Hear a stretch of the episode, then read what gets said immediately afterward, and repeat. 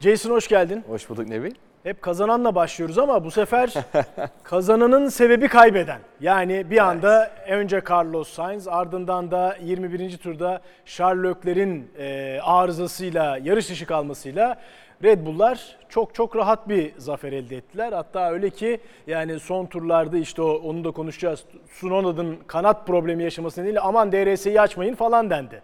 E, hatta pazarlık yaptı e, Verstappen tur zamanı için takımla. Evet. O kadar rahat bir galibiyet oldu. Ama bu bu galibiyetin sebebi Ferrari'nin yarış dışı kalmasıydı. İkisinin birden 2009 Avustralya'dan bu yana ilk kez başına geliyor Ferrari'nin. iki aracının da mekanik kalması. problemlerle yarış dışı kalması. Ne oluyor Ferrari'de? Vallahi çok hoş şeyler olmuyor. Sonuçta bakıldığı zaman e, Ferrari'lerin kalması hemen hemen ilk 10'da, ilk 12'de bitirecek herkesin işine yaradı. Ve böylelikle e, daha kolay bir şekilde puan almayı başladı, başarabildi herkes. Tabii şimdi bir sürü soru işareti var. Acaba bu Ferrari'nin problemleri kronik mi? Ee, acaba bunları bir sonraki yarışlarda görecek miyiz? Ve tabii böyle mekanik arızalar, sıkıntılar yaşadıkça da tabii e, değerli puanları kaybediyorsunuz. Hem şahıs bireysel olarak hem de takım olarak. İnanın bana e, hani iki farklı yani bir tanesinin hidrolikten kalması, bir tanesinin motor arızasından kalması ve bununla beraber iki tane daha e, Ferrari güç ünitesi kullanan araçların da yolda kalması tabii ki bazı soru işaretler ve endişeler uyandırmaya başlıyor. Magnussen'le Joe. Evet yani o yüzden yani açıkçası Binotto ne düşünüyor ben şahsen bilmiyorum. Ben biliyorum. Kendisiyle az önce telefonda konuştum. Evet evet biliyorum Yok, duydum. Yarıştan sonraki açıklamasını eee, bir bakalım, inceleyelim. Yani Binotto'nun tavrı bana biraz garip geliyor ama tartışalım. Bugün için tek endişem takım tarafında eksik olduğumuz noktalarda. Bunun yanında bir takım eee, dayanıklılık sorunları da yaşadık. Charles'ın startı, Charles'ın Charles startı mükemmel değildi. Pit stop'ta sorun yaşadık. Son yarışlarda farklı sorunlarla karşılaştık. Onu biz de görüyoruz zaten. evet yani neticeler ortada. Yani ben açıkçası zaten e, Binotto'nun bu böyle hep böyle kurumsal bakış açısı biraz bana böyle istikrarsızlık göstergesi ve hani bu iştahsızlığı nereden neden kaynaklandığını bilmiyorum. Yani günün sonunda bir sıkıntı var belli ki. Bu sıkıntılar tabii Evet bazıları yeni ortaya çıkıyor. Bazıları belki birden fazla kere olmuş ama hani arka tarafta çalışan çok iyi mühendisler var. Ee, Dünyanın en iyi en akıllı insanları belki bunlar. Ee, olası sorunların hepsini göremiyorlar normaldir. Ama tabii ki iki aracın da yarış dışı kalması affedersin biraz insanları rahatsız eder. Ee, özellikle tifosileri. Yani e, bununla ilgili bir soru da var e, izleyicilerimizden gelen. Ferrari'nin dayanıklılık problemlerinin devamı halinde Kadir Kahveci soruyor.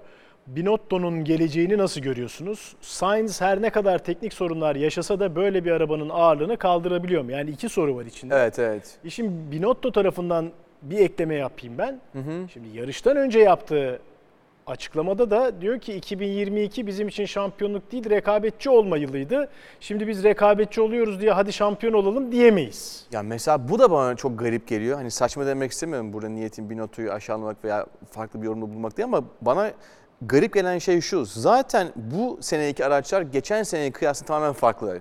Bütün kurallar değişti. Yani aç- açıkçası sıfırdan bir araba tasarlamak için zaten muazzam bir seneydi ki öyle oldu zaten. Ve iki yıldır buna hazırlanıyor Ferrari. Aynen ve gelin görün ki zaten şu anda rekabetçi bir araçları var. Yani bana bana e, Binotto'nun rekabet yani rekabetçi de ne demek? Herkese göre rekabetçi farklı bir şey. Ama Ferrari gibi bir takımın rekabetçi diye nitelendirmesi kendisini bana göre yarış kazanması demektir. Şimdi evet kazanıyorlar ama düşünsene Red Bull'lar sene başında kalmasaydı ne olurdu? Evet daha birinci yarışta. Evet yani şimdi biz sene başında evet bu kurşun geçirmez mü- müthiş dayanıklı bir, bir araç dedik. Ama son yarışlarda böyle bir senaryoyla karşı karşıya kalmadık. Hem e, mekanik anlamda sıkıntı yaşıyorlar hem de stratejik anlamda bazı sıkıntılar yaşıyorlar. Ferrari biraz kendisini belki toparlaması lazım bu, bu durumlarda. Ama eminim ki zaten e, herhangi bir sıkıntı varsa bunu çözmek için zaten ellerine yapacaklar. Şimdi Binotto'nun e, geleceği hani tehditte mi diye bir sorusu. Yani bakıldığı zaman aslında bu sıkıntılar Binotto'nun birebir sıkıntısı veya sorunu değil. Arka tarafta çalışan mühendisler var. Onlar sonuçta tasarlayıp bütün gerekli işlemleri yapıyorlar arka tarafta. Eminim ki Binotto zaten şu anda arkadaşlar yolda kalacak bir araba yapın demiyor. Elbette ki kazanacak bitirecek yarışı bir araba yapın diyor. Sonuçta herhalde muhtemelen Binotto'nun yapması gereken şey biraz mühendislik departmanının başındaki insanları daha yönetmek ve onlara gerekli sonuçta uyarıları bulunmak.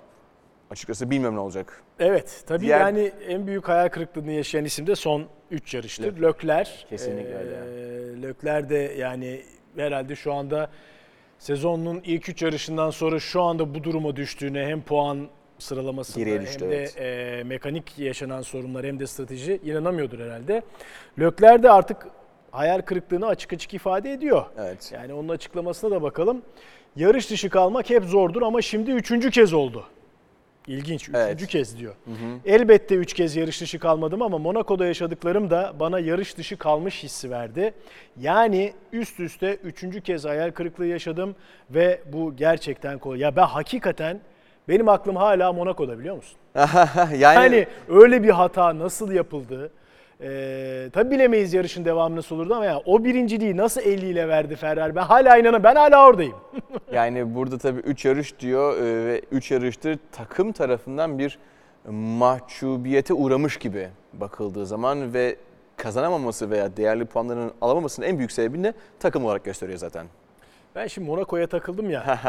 Ee, senin de gözün hep kolumdaki saatte Farkındayım, evet. Tag Heuer'in Monaco e, serisi.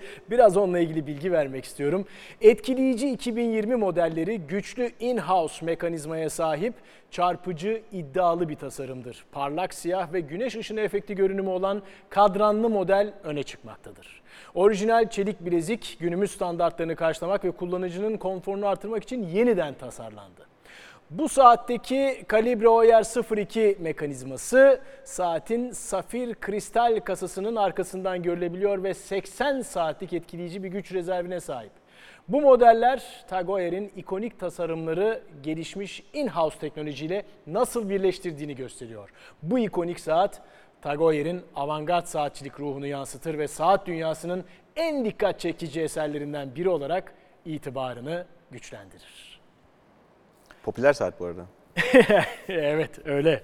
Ee, şimdi Red Bull'a yavaş yavaş geçelim ama hala tabii insanların kafasında hani biraz da ne olacak bu Ferrari'nin hali e, soruları da var. Ee, şimdi bir soru daha ekrana gelecek. Yani şimdi sezon başı aslında sen değindin. Sezon Evet. başında Ömer Faruk Seren sor- Eren soruyor. Red Bull'un çektiklerini şimdi kırmızılar çekiyor. Sizce bu geliştirme yarışında Ferrari'nin geride kalacağının bir işareti mi yoksa tamamen bunlardan bağımsız mekanik arızalar mı? Hatırlarsan bir iki program önce yine benzer bir soru gelmişti. Yani geliştirmede Red Bull acaba Ferrari'nin önüne geçecek ve bu konuda avantajlı mı diye bizim de aşağı yukarı görüşümüz bu yöndeydi. Evet bu Red Bull'un avantajını olabilir demiştik. Bu zamanla sanki bu biraz daha güçleniyor. Ya tabii e, biliyoruz ki Red Bull genel olarak daha çok güncelleme getirdi araçlarına Ferrari'ye kıyasla ve zaten bu da hani hep Binotto'nun bahsettiği bir şeydi. Biz Red Bull'a kıyasla bu kadar güncelleme getirmedik. Gelecekte daha çok güncelleme yapma şansımız olacak çünkü belli işte kısıtlamalar Evet. var. Onlara uyacağız vesaire vesaire. Şimdi tabii normalde yapılan güncellemeler aracın performansını iyileştirmek amaçlı oluyor işte. Bu aerodinamik olur, süspansiyon olur veya herhangi başka bir şey olur. Ama hani inanın bana bu e, mekanik tarafta veya iç aksamları içeren bölümlerde ne tür bir ilerleme, iyileştirme var tabii biz çok çok hakim değiliz. Ve açıkçası zaten hani e, Lökler'in Barcelona'da yaşadığı sıkıntının sebebinin giderilmemiş olması ve akabinde benzer bir sıkıntıyı da sonuçta e, Bakü'de yaşamış olması tabii ki biraz insanları endişelendiriyor. Ki Bu Ferrari İspanya'ya biraz güncellemeyle de geldi. Evet, Yani evet, hani- aynen. Yani tek turda e, bir sıkıntılar hiç yok. Çünkü, Evet. çünkü Lökler zaten bakıldığı zaman yarışların çoğunda pole pozisyonda başladı. E, bununla beraber yarışta da aslında belki e, Red Bull'lara kadar istikrarlı veya lastik koruyucu bir şekilde gidemiyorlar ama yine de hızlılar ve yarış kazanmasını da biliyorlar. Şimdi bunların hepsini düşündüğümüz zaman yine netice yolda kalmak. Büyük sıkıntı. E, açıkçası bundan sonraki güncellemeler hangi yönde olur bunu zaten takım Ferrari kabul edecek, şey, karar verecek ama kesinlikle kesinlikle biraz daha dayanıklı bir araba yapmak zorundalar. Peki e, tabii ki şu senaryoyu da konuşacağız. Yani Lökler yolda kalmasaydı ne olurdu Evet, evet, konuşacağız evet. ama bir de startı da konuşmak lazım. İlginç Evet, bir start oldu. ya. Evet İyi yani ya. resmen kalkamadı. Hani eğer bence Perez'in önünü kapatmaya kalksaydı bu sefer rahatlıkla Verstappen geçecekti gibi bir Belki. görüntü var. Ne diyorsun? Yani Neden evet, öyle oldu sence? Çok ilginçtir. Ben aslında biraz e, grid'e yani işte start e, şeylerine e, başlama pozisyonlarına gelirken biraz araçların ısınma hareketlerini inceliyordum ve e, Red Bull'lar çok agresif bir şekilde lastiklerini ısıtırken sanki Leclerc onlar kadar agresif değildi. Tabii bu kötü kalkışın sebebi bu mu değil mi bilemiyorum ama bana o, o konuda bir ilginç geldi. Hani normalde hep böyle Raikkonen'ı hiç ısıtmayan bir tarzı vardır ya çok ilginç. E, sanki böyle hani tabii ya, komik bir kıyasla ama Leclerc açıkçası böyle lastiklerini ısıtmadan geldi start pozisyonuna oturdu ve belki o anda lastikleri gerekli ısıyı ısı, gerekli şekilde ısıtamadığı için kalkamadı. Ama hani F1 TV'nin de zaten yaptığı grafiklerde de bariz bir şekilde hem reaksiyon zamanının Evet. biraz daha yavaş olduğunu hem de işte sıfırdan 100 kilometreye olan hızlanmasının da kötü olduğunu yani hem aracı rea- hem reaksiyon olarak aracı iyi kaldıramadı hem de zaten kalkarken de gerekli işte bu lastik tutunmasını sağlayamadığı için araç ilerleyemedi ve o esnada zaten Perez çok rahat bir şekilde geçti. İlginç yani yoksa normalde bu sene bakıldığı zaman e, çoğu yarışlarda Leclerc çok iyi startlar aldı. Ben de açıkçası yine bu yarışta iyi bir start bekliyordum kendisine ama araç istediği gibi kalkmadı. Daha birinci virajda Perez Evet, onu geçti aynen, netice aynen. itibariyle. Ve sonrasında aslında bir rekabet başladı. Kesinlikle. Yani en önde Perez, arkasında Leclerc, arkasında Verstappen, arkasında Sainz. Ama Evet. burada bakıldığı zaman Sainz özellikle e, tempo, yarış temposu olarak bu üçünden bayağı geride kaldı. Evet. Hatta bir telsiz şeyinde Red Bull'lar çok hızlı Aynen. dedi. Yani Red Bull'lar mı çok hızlı, Ferrari mi onlara göre biraz daha yavaş veyahut da Sainz mi yavaş? Çünkü orada hatırlarsan zamanlamaları aslında ee, Verstappen de Leclerc'e yaklaşıyordu. Yaklaşıyor Yani doğru. belli ki şimdi yarış ee, dışı kalmasalardı ne olurdu biraz konuşurken aslında Red Bull'lar Bakü'de görünen o ki ee, Ferrari'den her halükarda Daha hızlıydı. hızlıydı. Değil mi? Evet. Yani kesinlikle öyle. Ee, Sainz'ın tabii yarışta gösteremediği performans biraz tabii o da biraz e, insanları kuşkulandırıyor, biraz şüphelendiriyor. Acaba niye öyle oldu diye ama ben şunu çok rahat bir şekilde söyleyebilirim. Ee, Ferrari araçları orta hamurlu lastikleri, sarı şerit lastikleri Red kadar iyi kullanamıyor. Ve zaten e, en büyük aralarındaki bence fark bu. Sertlere geçtikleri zaman yine Ferrari'ler nispeten kötü değiller. Benzer ama tanesi orta hamurlara geçtikleri zaman Red Bull hakikaten o lastikleri çok daha iyi koruyor ve daha iyi bir performans gösterebiliyor ki bence zaten aralarındaki performans farkının belki en büyük sebebi bir tanesi buydu. Şahsen e, sana çok katılıyorum. Zaten Verstappen o sırada daha hızlı Leclerc'den e, ve e, Perez de zaten ilk aşamada farkı açmıştı. Daha sonra farklar korunmuştu. E, yine hep böyle olmasaydı, olsaydı, olmasaydı hep konuşuluyor. Farklı stratejilerdeydi hepsi. E, ama yolda e, Leclerc yolda kaldığı zaman liderdi. E, hiç bilemeyiz. Geçmesi çok kolay bir pist değil. Özellikle e, sonuçta DRS'in hakkını almadıysan son virajın çıkışında Evet. ve iyice yaklaşmadıysan diğer yerlere geçmek hakikaten çünkü çok zor. Bilemeyiz ama e, ne olursa olsun bence e, Verstappen sürat ve performans olarak ve özellikle medium yani orta hamurlu lastik e, kullanmış kullanış şekline bakıldığı zaman kesinlikle kazanmayı hak etti. Peki e, burada aslında pit stratejilerini de belki yarışın sonunda çok dikkatli irdelememiz gerekecekti. Evet, Çünkü evet. farklı stratejiler oldu. E, Leclerc henüz daha 10. turda pite girdi. Aynen. E, ve sonrasında 17 ve 19'da e, Red Bull'lar girdi ve Leclerc dediğin gibi bu birinci pitler sonunda liderdi. Evet. Ki şeyi kaybetmesine rağmen aslında startta birinciliği kaybetti. Aynen aynen. Ee, burada bir hata yaptı mı acaba Red Bull? Yani bununla ilgili e, Perez'in de açıklaması var. Geç pite girdik. Hı hı hı. Yani şimdi orada hemen reaksiyon ilk kez belki de Ferrari Evet, evet. çok hızlı bir tepki gösterdi. Ee, Perez diyor ki maalesef sanal güvenlik aracı sırasında pite gelemedik. Bir iletişim eksikliği oldu. Pite gelmek istediğimizde biraz geç kalmıştık ki hatırla Ser, e, Serhan Acar da aslında Leclerc pite gelmeden önce Red Bull garajında bir hareketlilik olduğunu sonra onların geri geldiğini acaba belki de hatta bir böyle bir şaşırtıcı mı. Evet, fake mi evet. attılar dedi. Ee, ne diyorsun bu pit stratejisi şeyin başını ağrıtır mıydı Red Bull'un? başını Yani ağrıtır şimdi bence burada e, en büyük etken yine bence yine orta hamur lastiklerdi. Çünkü belli ki o esnada Ferrari'ler faydalanamıyorlardı. Red Bull'lar daha hızlıydı ve zaten sert hamur lastikleri geçtikten sonra Leclerc'in temposu bayağı arttı. Ve e, tabii- 14 saniyeye falan fark var. Aynen, aynen ve bu tempoyu iyi çıkardı ve yanlış hatırlamıyorsam zaten 14-15 saniye falan sürüyor zaten bir pit stop. Çünkü girişi hızlı, çıkışı da nispeten hızlı olduğu için e, pitin e, 15 saniye civarı kaybettiği için aslında yine e, eş değer gidiyorlardı. E, tabii ki diğer taraftan da baktığın zaman yarış sonuçta uzun bir yarış. Evet. Daha kaç 56 tur mu neydi yarış hatırlamıyorum. Belki o- 52 tur falan da 51. yarış. Pardon? 51. 51 tur yarış yani sonuçta e, bundan ondan sonra takılacak lastiğin ne kadar performans gösterip göstermeyeceği en iyi zaten takım biliyor sonuçta. Ona göre simülasyonlar yapıyorlar ve ona göre antrenmanlarda bunu deniyorlar. Şimdi e, muhtemelen Ferrari o esnada biz önde olalım. Sert hamur lastikimizi iyi kullanalım. Daha sonrasında yarışın sonu ne olur göreceğiz. Mantalitesiyle gittiklerini düşünüyorum. Mecburen risk aldılar geride oldukları için. Aynen öyle. Doğal evet. olarak. Kesinlikle öyle. Ee, tabii aslında ya Ferrari'deki hataları konuşurken pit stop zafiyetini de aslında atlamamak lazım. Evet.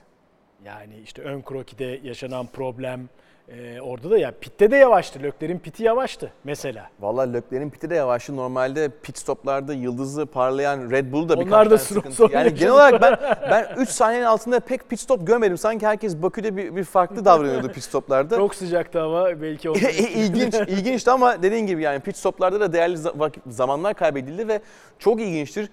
O esnada kaybedilen her saniye gerçekten çok pahalıya patlayabiliyor. Çünkü sen veya sürücü olarak her daim bir tur atıyorsun işte aynı 0.2 0.4 aynı yarım saniye içinde kalmaya çalışıyorsun. Öndekine farkı kapamaya, arkandakine farkı açmaya çalışıyorsun derken bütün yaptığın 15-20 turda yaptığın bütün emek bir pit stopta bir buçuk saniye geç veya fazla kalmakla işte hepsi gidebiliyor. Peki şimdi çok net bir izleyici sorusu var. tamam. Kısa Ve, ve net. evet. Onur Özkara diyor ki takım emri mi, tempo farkı mı? Çünkü 15. turda Verstappen'le şey arka arkaya geldiler. Ee, Perez ve Perez'e savaşma dendi. Evet. O da savaşmadı. Tempo farkı.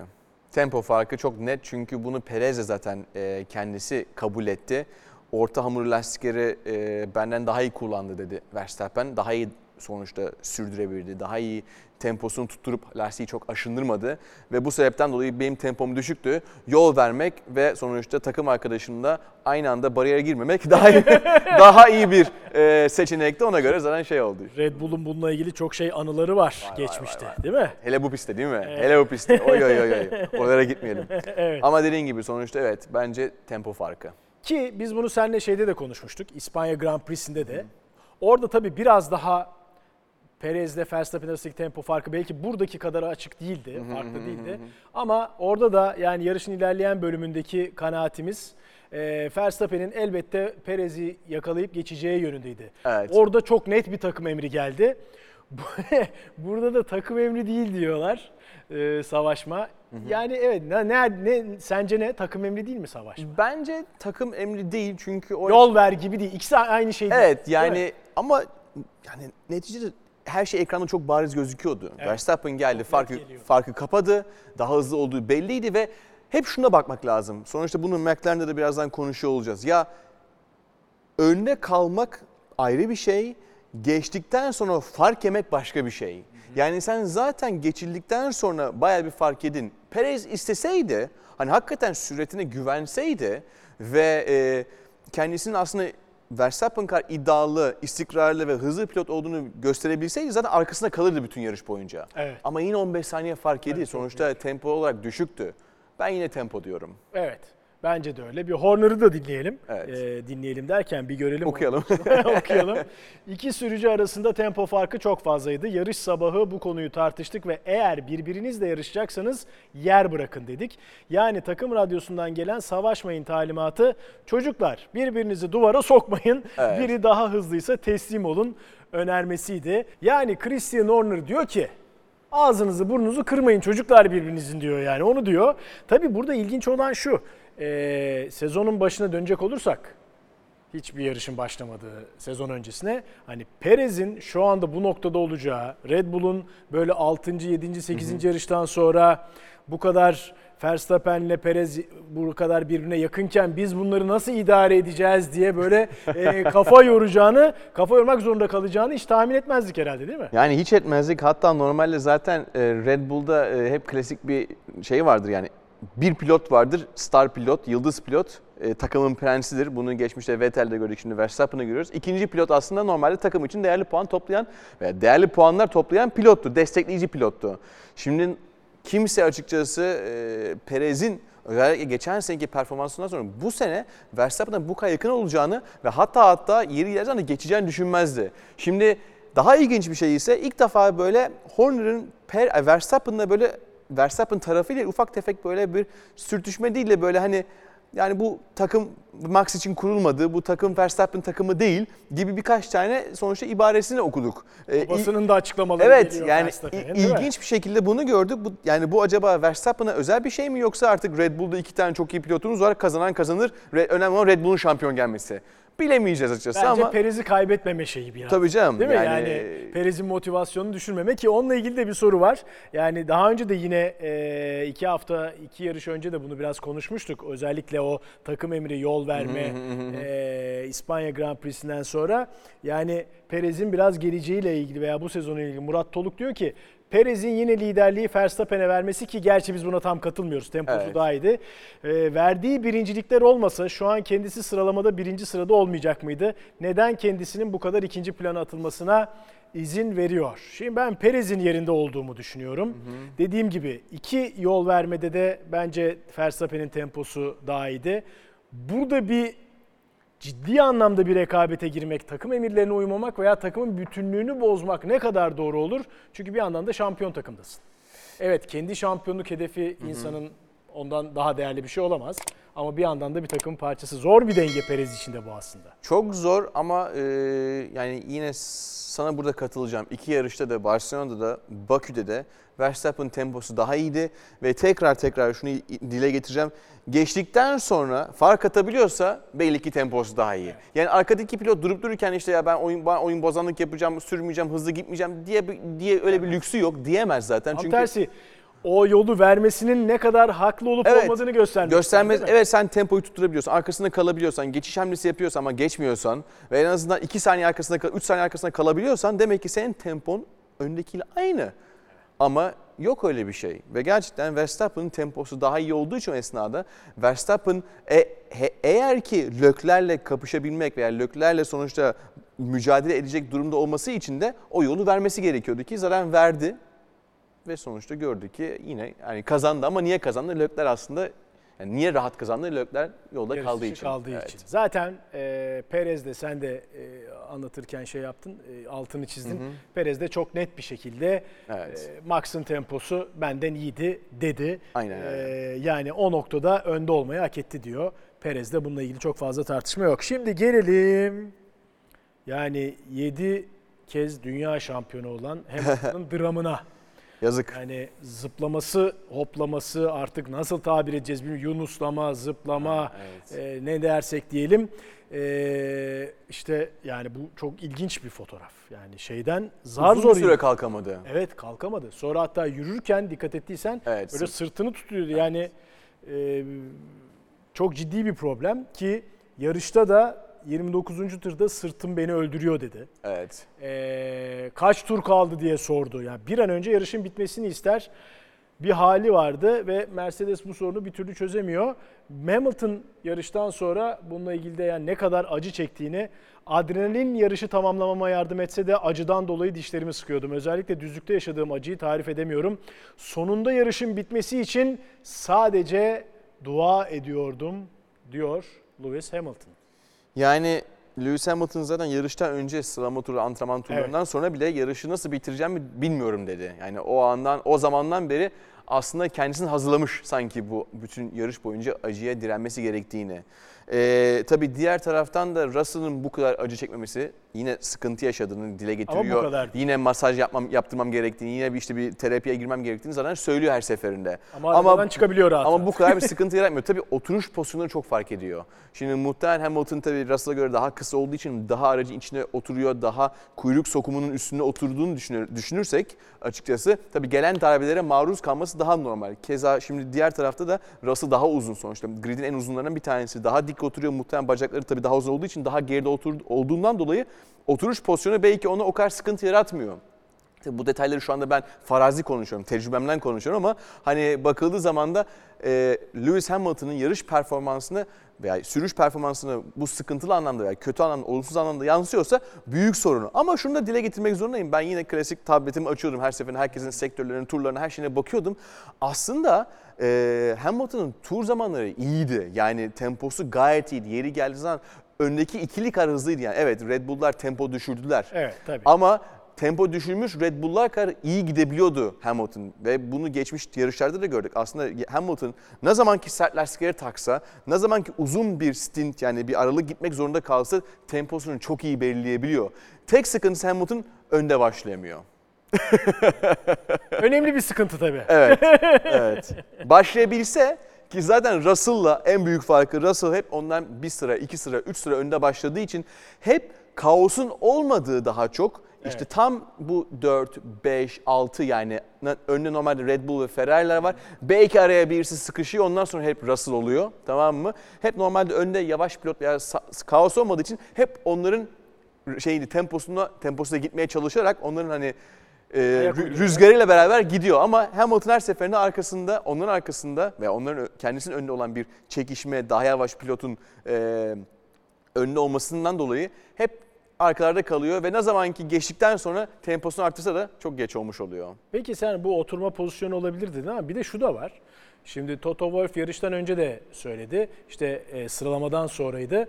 Yani Hamilton'ın aracında bir takım parçaları test ediyoruz. Evet. Ve bu belli ki istediğimiz sonucu vermiyor. Aynen öyle. Peki Hamilton'da bu testler yapılıyor, Russell'da niye yapılmıyor? Veyahut da Hamilton'da mı deneniyor önce? Veyahut da Russell şu andaki mevcut koşullarda e, araçla bir uyum yakaladı, bir istikrar sağladı. O yüzden orada çok fazla deneme yapılmıyor. Ama bu tarafta hala bir problem var. Onu çözmek için bu denemeler yapılıyor gibi bir sürü soru geliyor. Yani e, çünkü bir taraf yani evet Hamilton'da aslında bu mevcut koşullarda istikrarlı bir şekilde gidiyor. Ama daha geriden. Şimdi normalde zaten e, bir güncelleme geldiği zaman iki araca güncelleme gelmesi idealdir. Ama hani şöyle bir şöyle bir durum söz konusu.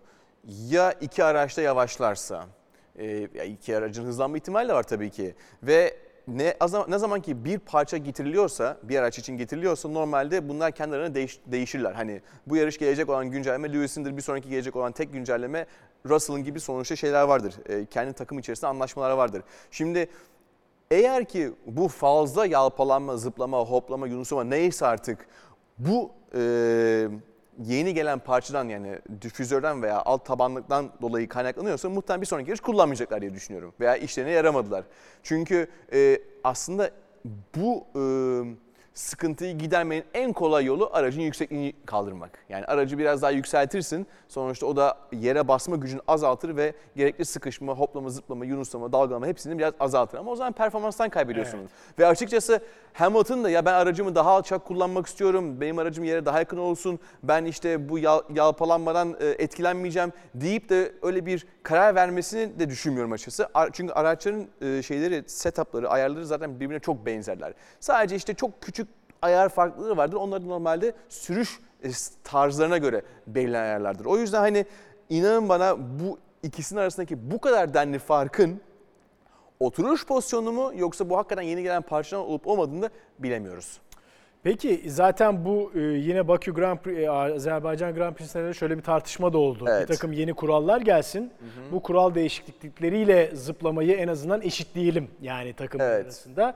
Ama bu kabul görmedi. Görmez E, nitekim Horner da diyor ki dalgalanmayla mücadele etmenin en basit yolu senin de dediğin gibi yüksekliği arttırmaktır. Bu Evet. konuda kendi seçiminizi yapma şansınız var. Eğer bir şey araç güvenliği için iyi değilse onu asla yapmamalısınız. Horner hala Mercedes'e böyle oklar fırlatmaya O devam ediyor. Bayılıyor zaten.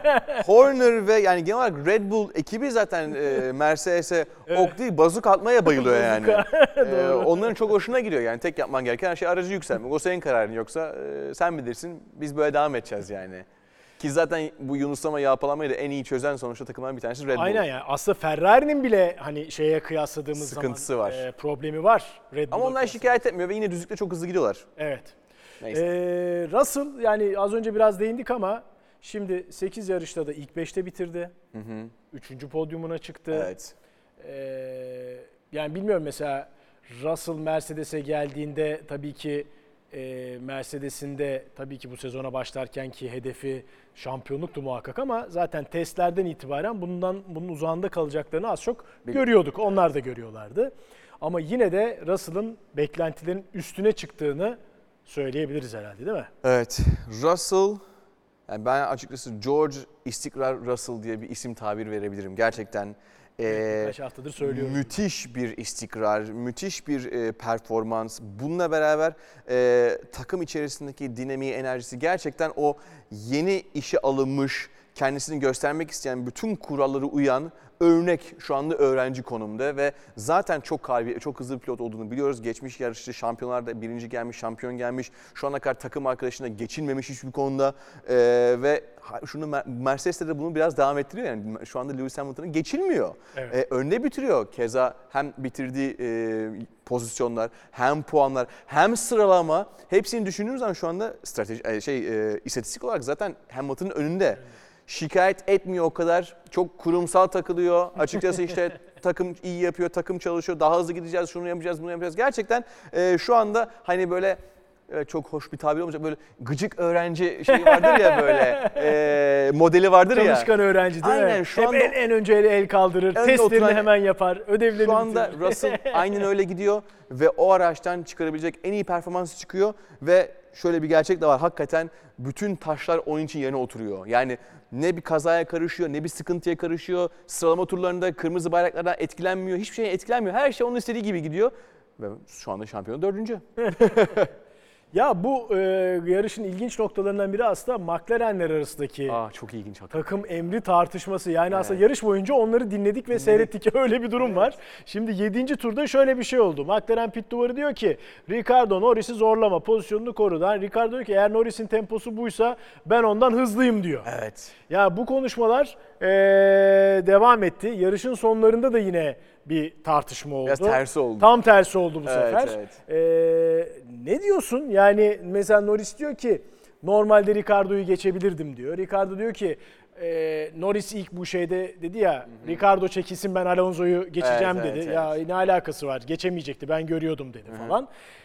Biraz ilginç yani sıra dışı oldu. Sıra dışı bir tartışma oldu. Ya öncelikle iki tane McLaren'in puanla bitirmesi zaten büyük bir hani e, sevinç onlar için. E, en azından Ricardo'nun da Norris önde bitirmesi bence güzel bir şey.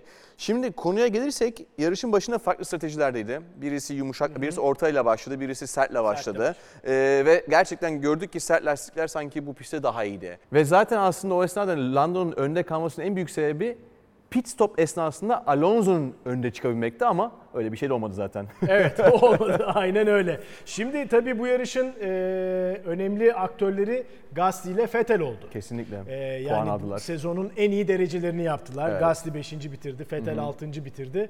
E, onları da bir parantez açmak lazım. Yani bakıldığı zaman Vettel'i zaten burada görmek istiyoruz. Vettel'in puanlanması çok önemli, spor için önemli. Sonuçta 4 kere dünya şampiyonu gelmiş birisi. Aston Martin'le yarışıyor, büyük markada yarışıyor. Onun da puanlanması Formula 1 için önemli ki zaten son yarışlarda gösterdiği performans özellikle Stroll'e kıyasla iyi olduğu için de ve Aston Martin aracı da iyi olduğu için tecrübesini konuşturarak puanlar alabiliyor. Peki Gasly'nin seneye ne yapacağı çok merak ediliyor. Sorulardan biri de oydu zaten. Ee, Helmut Marko ile bir görüşmeleri böyle görüntülendi ama tabii tabii Red Bull kapandı Perez sözleşme uzatınca. Verstappen'in zaten sözleşmesi vardı. Ne diyorsun? Yani Gazi benim beğendiğim pilotların bir tanesi ve dediğin gibi de son birkaç yarıştır iyi performans gösteriyor, iyi netice alıyor. Ne zaman ki böyle Ferrari, Red Bull'dan sonra Mercedes'e öne geçebilen pilotların bir tanesi ki gördük zaten birkaç yarışta. Monte Carlo çok iyi gidebilirdi ama şanssızlığı vardı maalesef. İyi istediği performans alamadı. Şimdi bir sonraki sene yani gelecek sene ne yapacak sorusuna bakıldığı zaman da aslında başka alternatifi de yok. Yani ben şahsen tabii ki Alfa Tauri'de kalmak istemiyor. Niyeti Red Bull'a gitmek ama Red Bull dolu şu anda. Ee, diğer takımlar Ferrari dolu. Ee, daha iyi bir takım var mı? Bence yok. Biraz belki Mercedes tarafında Lewis'in ne yapılacağı söz konusu. Lewis ne yapar belli mi olmaz ama Mercedes'i dolduracak pilotlar da hazır bakıldığı zaman Nicky Vine, e, gibi mesela pilotlar var sonuçta. Ama yani ben olsam Gazli'nin yerinde Alfa Tauri'de kalırım çünkü yine diğer tarafta işte abi pilot, abi takım bakıldığı zaman Red Bull takımı var. Şampiyonaya koşan bir takım. En hızlı araçlara sahipler şu anda en azından şampiyon liderler. Onlardan gelecek bilgi, ondan sonra teknoloji, yardım, destek zaten güç ünitesi var.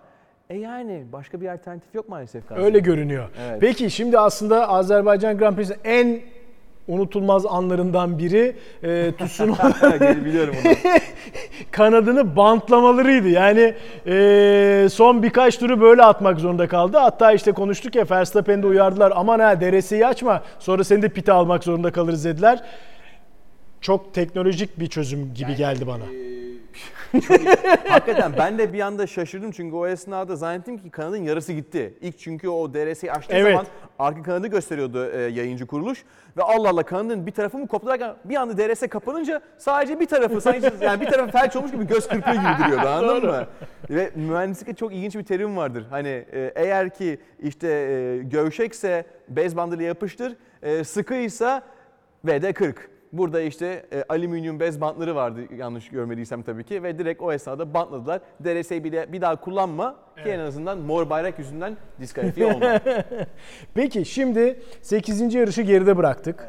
Yavaş yavaş artık hatta yavaş yavaş değil hızlı bir şekilde Red Bull Ferrari ile arasındaki farkı açmaya başlıyor ki aslında Mercedes Mercedes çok yaklaştı artık Ferrari'ye. Yani şimdi bak 279'a 199 199'a 161 yani Mercedes'in Ferrari'ye yetişme ihtimali Ferrari'nin Red Bull'a yetişme ihtimalinden daha e, yüksek gibi görünüyor şu an itibariyle. Ne dersin Mercedes'i yılın sonunda bir bakmışız ikinci olmuş. Ha böyle devam ederse olabilir. Yani Ferrari yolda kalmaya devam ettiği sürece öyle olacak ki Mercedes de şimdi hem Russell'la, Bay istikrarla hem de Lewis Hamilton'da puanlar toplamaya başladı. Onların da performansı arttı ve tabii haliyle yolda kalmamalarından kaynaklı, puan almalarından kaynaklı olmakla beraber de sonuçta fark kapanmış yani Red Bull'la Ferrari arasında 80 puan fark varken e, diğer taraftan da 38 puan fark var. Azaldı. Mercedes iyi konumda. Ferrari'nin daha dayanıklı bir araba yapmak zorunda kalmaları gerekiyor.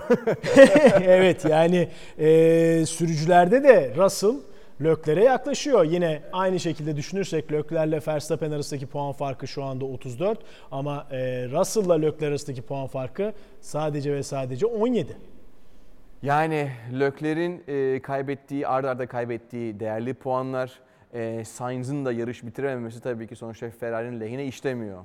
Ama e, şampiyonu daha uzun, 9. Tabii. yarış var. Kanada Grand Prix'si bir sonraki yarış. E, daha önümüzde 13-14 yarış var. Çok değerli puanlar. E, hiç belli olmaz. Ben eminim ki e, Ferrari artık bundan sonra daha dayanıklı bir araç yaparlarsa, yapmaya başlarlarsa kesinlikle zaten eminim ki onları da podyumlarda ve yarış kazanırken göreceğiz. Ama burada en önemli şey tabii ki gelen güncellemeler. Acaba gelen güncellemelerden sonra kim daha hızlı? E bir sonraki yarışlarda bunu görüyor olacağız. Evet. Peki sen yine bizim için Kanada Grand Prix'sinde şöyle Aynen. güzel bir tur attın. Onu izleyelim sonra da senin tekrar yorumlarını alacağım. 2022 Formula 1 takviminin 9. ayağı için Kanada'dayız. Gilles Villeneuve pistindeyiz. Şimdi gelin bu 4.4 kilometrelik 13 virajlık yapay bir adanın üzerine inşa edilmiş bu pistin reperini yapalım. Son virajdan çıktım, DRS açtım. İlk viraj için 100 metre tabelasına frene basıyor olacağım. Sağımda gördüm. Yavaşlıyorum. İkinci viraj için ikinci vitese attım. Nazikçe çıkıyorum. İyice açılıyorum. Şimdi 3-4 kompleksine doğru geliyorum. Apex'lerin hepsini kullanmaya çalışıyorum. Pistin genişliğini kullanıyorum. 5. viraj tam gaz. 6 için yine yüze frene basıyorum. 7'yi temiz dönmeliyim. Tam gaz çıkmalıyım çünkü uzun bir düzlük var. Yine DRS. Yine 8. vitese, çıkacağım. 300'lere kadar çıkacağım. Köprüde frene basıyorum. Evet. Duvarlardan uzak duracaksın. Evet. Tamam. Yine hızlanıyoruz. Şimdi hairpin U virajı. Yüzde frene basacağım. İkiye indirdim. Ee, temiz bir çıkış çok önemli burada. Çünkü uzun bir düzlüğümüz var. 11. virajı da geçtim. DRS'i açıyorum. 8'e attım. 330'lara kadar çıkacağım. Şimdi 12 ve 13. virajlar. Şampiyonlar duvarından uzak durmam lazım. Evet uzak durdum. Huh. Vallahi heyecanlı bir turdu. Şahsen ben yoruldum. Bakalım diğer yarışmacılar da benim kadar zorlanacaklar mı? Göreceğiz. Peki Kanada Grand Prix'sinde yani aslında artık tabii şunu ne kadar kullanmamız lazım bilmiyorum yani Red Bull düzlüklerde, Ferrari virajlarda hızlı diyoruz ama hani e, totale baktığımızda Red Bull'un daha hızlı olduğu gibi bir kanaate de varmak üzereyiz. Yine burada da e, bir uzun düzlük var, virajlar da var e, doğal olarak. Ne diyorsun? Hangi kim için daha avantajlı? Yani şimdi muhtemelen ilk iki sektöre baktığımız zaman herhalde Ferrari avantajlı diyeceğiz. Son sektöre baktığımız zaman da ve ön düzeye baktığımız zaman da herhalde Red Bull diyeceğiz. Evet. Ee, ve bunun zaten e, yine e, şeyini çok net gördük e, göstergesini. E, düzlüklerin olduğu yerler hakikaten Red Bull'ları iyi. Alpinler aşırı hızlıydı. Doğru, Bakü'de. evet. 349 kilometre. Ee, biliyorum programın sonuna geldik ama çok ilginç bir detay paylaşacağım. Hamilton Alonso'nun arkasındayken DRS'si açık olmasına rağmen sadece Alonso'dan 3-4 kilometre hızlıydı. Yani evet Mercedes şu an düzlükte en yavaş arabalardan bir tanesi ama DRS'si açık olmasına rağmen çok çok az daha hızlıydı. O da zaten Alpinlerin o kadar ince kanadın işe yaradığını gösteriyordu zaten. O zaman aslında kim avantajlı sorusunun cevabı kim bir kere pistte kalırsa. Evet. o avantajlı Evet. değil mi? Ama ben e, il- ilginç bir şekilde hakikaten merak ediyorum ne olacak. E, çünkü e, çok çok iki iki farklı konsepte sahip olan araçların yani birisinin düzlükte hızlı gidiyor olmasını, bir tanesinin virajda hızlı gidiyor olmasını ve daha sonrasında ikisinin toplam e, tur zamanlarına baktığınız zaman çok eşit olması Yakın, evet. gerçekten zaten bu sporun bu kadar güzel olduğunu gösteriyor bize. Peki Jason çok teşekkürler. Ben teşekkür ederim. Ee, Kanada Grand Prix'sinden sonra yeniden izleyicilerimizle Beraber buluşacağız. olacağız. Görüşmek üzere, hoşçakalın. Görüşürüz. Bye.